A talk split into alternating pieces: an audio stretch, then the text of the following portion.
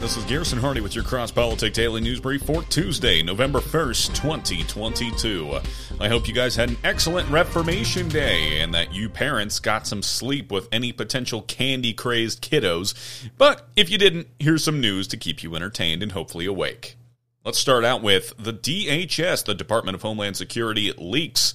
Starting in 2020, DHS began meeting with Twitter, Facebook, Wikipedia, and more monthly to coordinate content moderation efforts. So, this is a big leak here. The Department of Homeland Security has been working to influence big tech platforms. This became originally evident when the Biden administration launched the ill fated Disinformation Governance Board early in 2022, but has been a focus of their efforts even beyond the now defunct unit and before.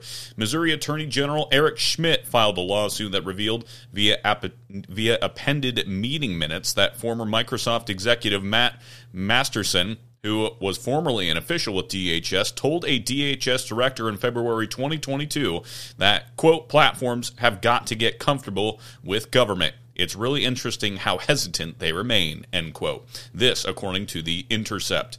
Prior to 2020, it was reported that DHS met with Twitter, Facebook, Wikipedia, and other platforms in order to coordinate content moderation operations. These meetings were part of a ongoing initiative which saw collusion and collaboration between DHS and big tech to determine how to miss how misinformation would be dealt with on those platforms. Areas that came under this purview included the withdrawal from Afghanistan, undertaken disastrously by President Joe Biden in August of 2021, as well as the origins of the COVID 19 virus, which became controversial enough that users were kicked off of social media platforms for expressing the hypothesis that the virus originated in Wuhan China lab.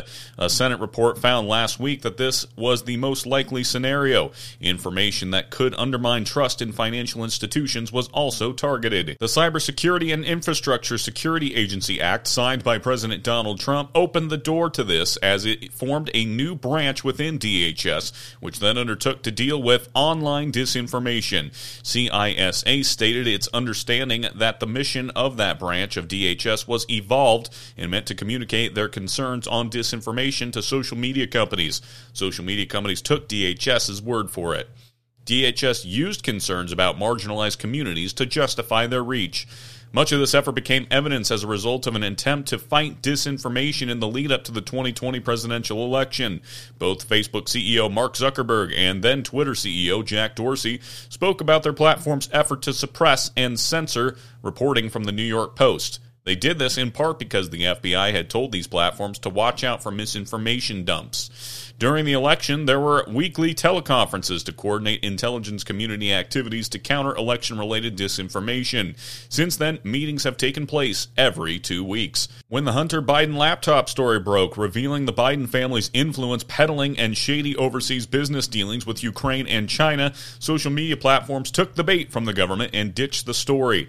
Countless other mainstream media outlets followed suit, going so far as to report on why they would not report on the story, citing hacking, misinformation, and a Russian plot. All these were incorrect, and many outlets, including the New York Times, had to walk it back.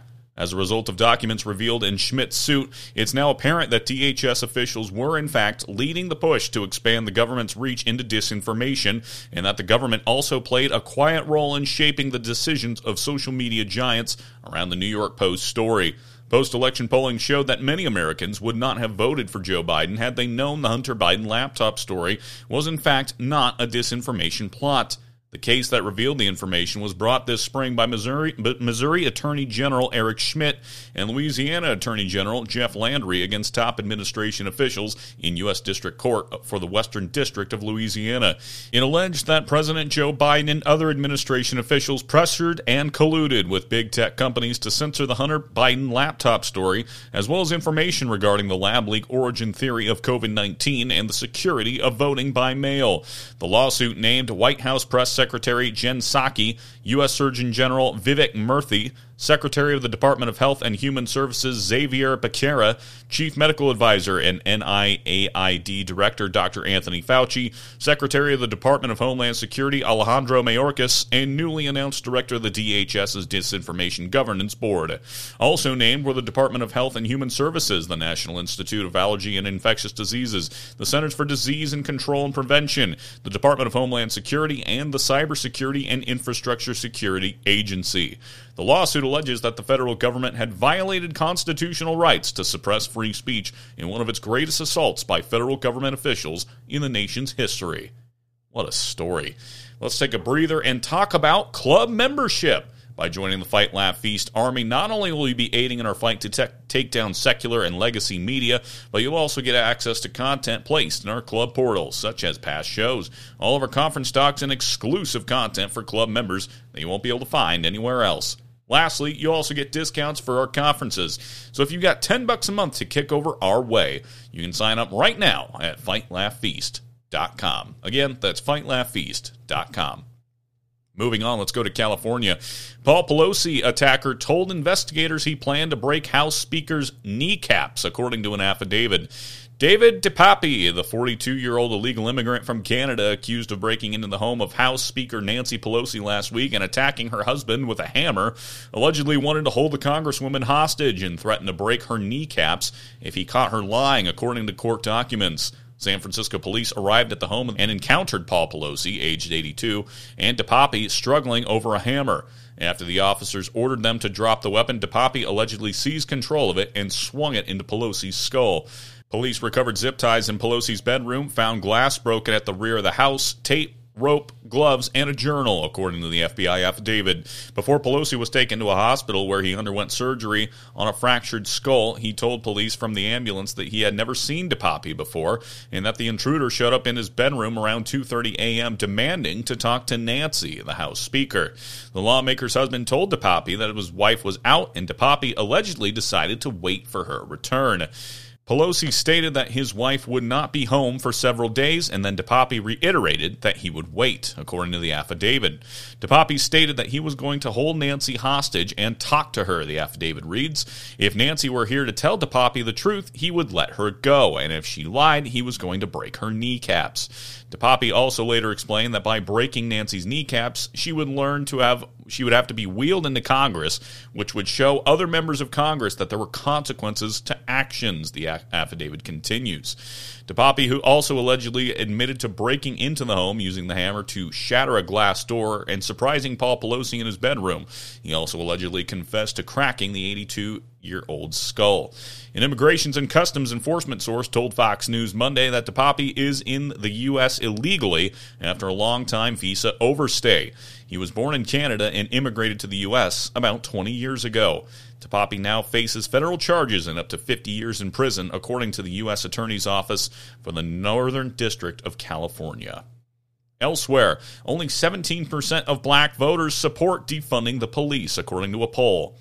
The survey of black voters conducted by the GRIO and KFF and published on Wednesday asked 1,000 black adults who say they are registered to vote for their opinion on policing. About half of those polled 48% said they would like to see police funding kept about the same, while 34% say they wanted increased financial support. Just 17% responded that they support decreased funding for police in their area. Of black voters living in urban areas, 39% supported increased funding. That's a 10 point jump from the 29% of black voters living in suburban areas who say they support increased funds for police. The poll also found that 3 in 4 black voters viewed criminal justice and policing as a very important factor in making their decision about who to vote for, including 77% of Democrats and 68% of Republicans. The issue of crime was it's important for those who made under $40,000 per year as it was for those making over $90,000 a year annually. The defund the police effort emerged through Black Lives Matter protests which began in the early 2010s. The idea was initially dismissed as fringe but grew in prominence during the summer of 2020 when the murder of George Floyd sparked racial justice protests across the country. Notable progressives such as Reps Alexander, Alexandria Ocasio Cortez, Rashida Tlaib, and Ilhan Omar. Ilhan Omar, I don't even know how to say that. Take your pick. Cori Bush and Ayanna Pressley became ardent supporters of the defund police movement.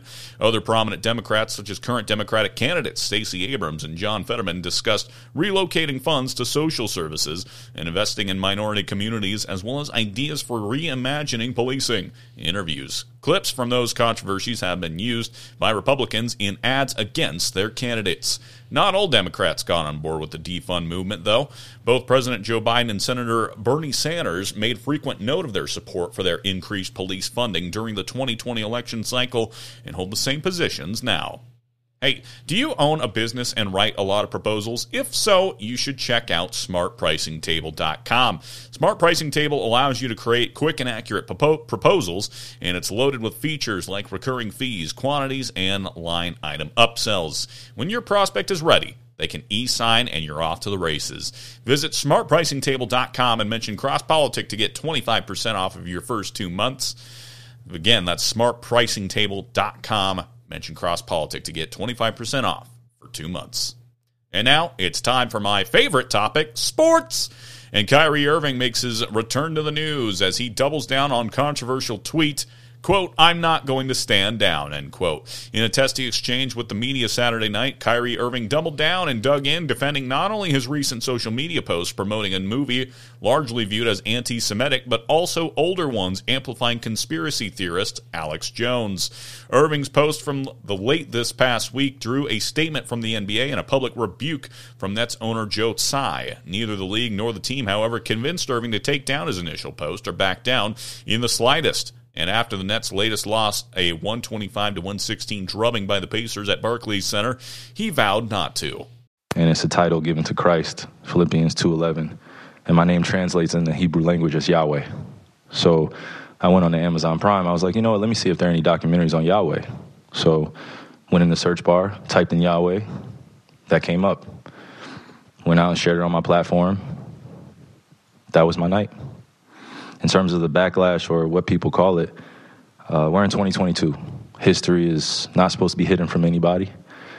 And I'm not a divisive person when it comes to religion. I, I embrace all walks of life. You see it on all my platforms. I talk to all races, all cultures, all religions. And my response would be um, it's not about educating yourself on what Semitism is and what anti Semitism is. It's really about learning the root words of where these come from and understanding that this is an African heritage that is also belonging to the people.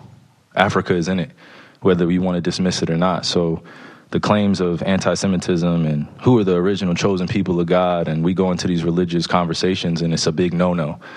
I don't live my way like that. I don't live my life that way. Excuse me. I grew up in a melting pot, and I say a melting pot of all races white, black, red, yellow, Jewish, Christian, Muslim, and you can see the way I live my life now. I'm not here to be divisive, so they could push their agenda. I don't want to say they, because I'm not identifying any one group or race of people, but I'm in a unique position to have a level of influence on my community. And what I post does not mean that I support everything that's being said or everything that's being done or I'm campaigning for anything. All I do is post things for my people in my community and those that it's actually going to impact. Anybody else that has criticism, it obviously wasn't meant for them. We're in 2022. It's on Amazon, a public platform. Whether you want to go watch it or not is up to you. There's things being posted every day. I am no different than the next human being, so don't treat me any different. You guys come in here and make up this powerful influence I have over top of the adultery of oh you you cannot post that. Why not? Why not?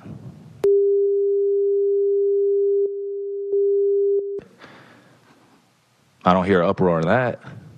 I'm not here to be divisive on what's going on on this or that. I'm not comparing Jews to blacks. I'm not comparing white to black. I'm not doing that. That conversation is dismissive and it constantly revolves around the rhetoric, rhetoric of who are the chosen people of God. And I'm not here to argue over a person or a culture or religion on what they believe. No, this is what is here. It's on a public platform. Did I do anything illegal? Okay. Yeah, that's what I'm saying. Did I do anything illegal? Did I hurt anybody? Did I harm anybody? Am I going out and saying that I hate one specific group of people?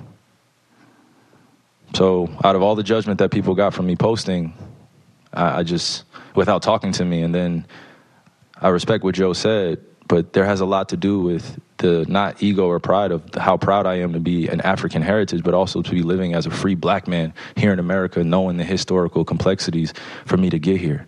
So I'm not going to stand down on anything that I believe in. I'm only going to get stronger because I'm not alone. I have a whole army around me. And to follow up on the promotion of the movie and the book, Can you please stop calling it a promotion? What am I promoting? put it out on your platform. But I'm promoting it. Do you see me doing? Do you see me By in front of the, it out there, the people title? are going to say that you are. yeah, I put it out there just like you put things out there, right?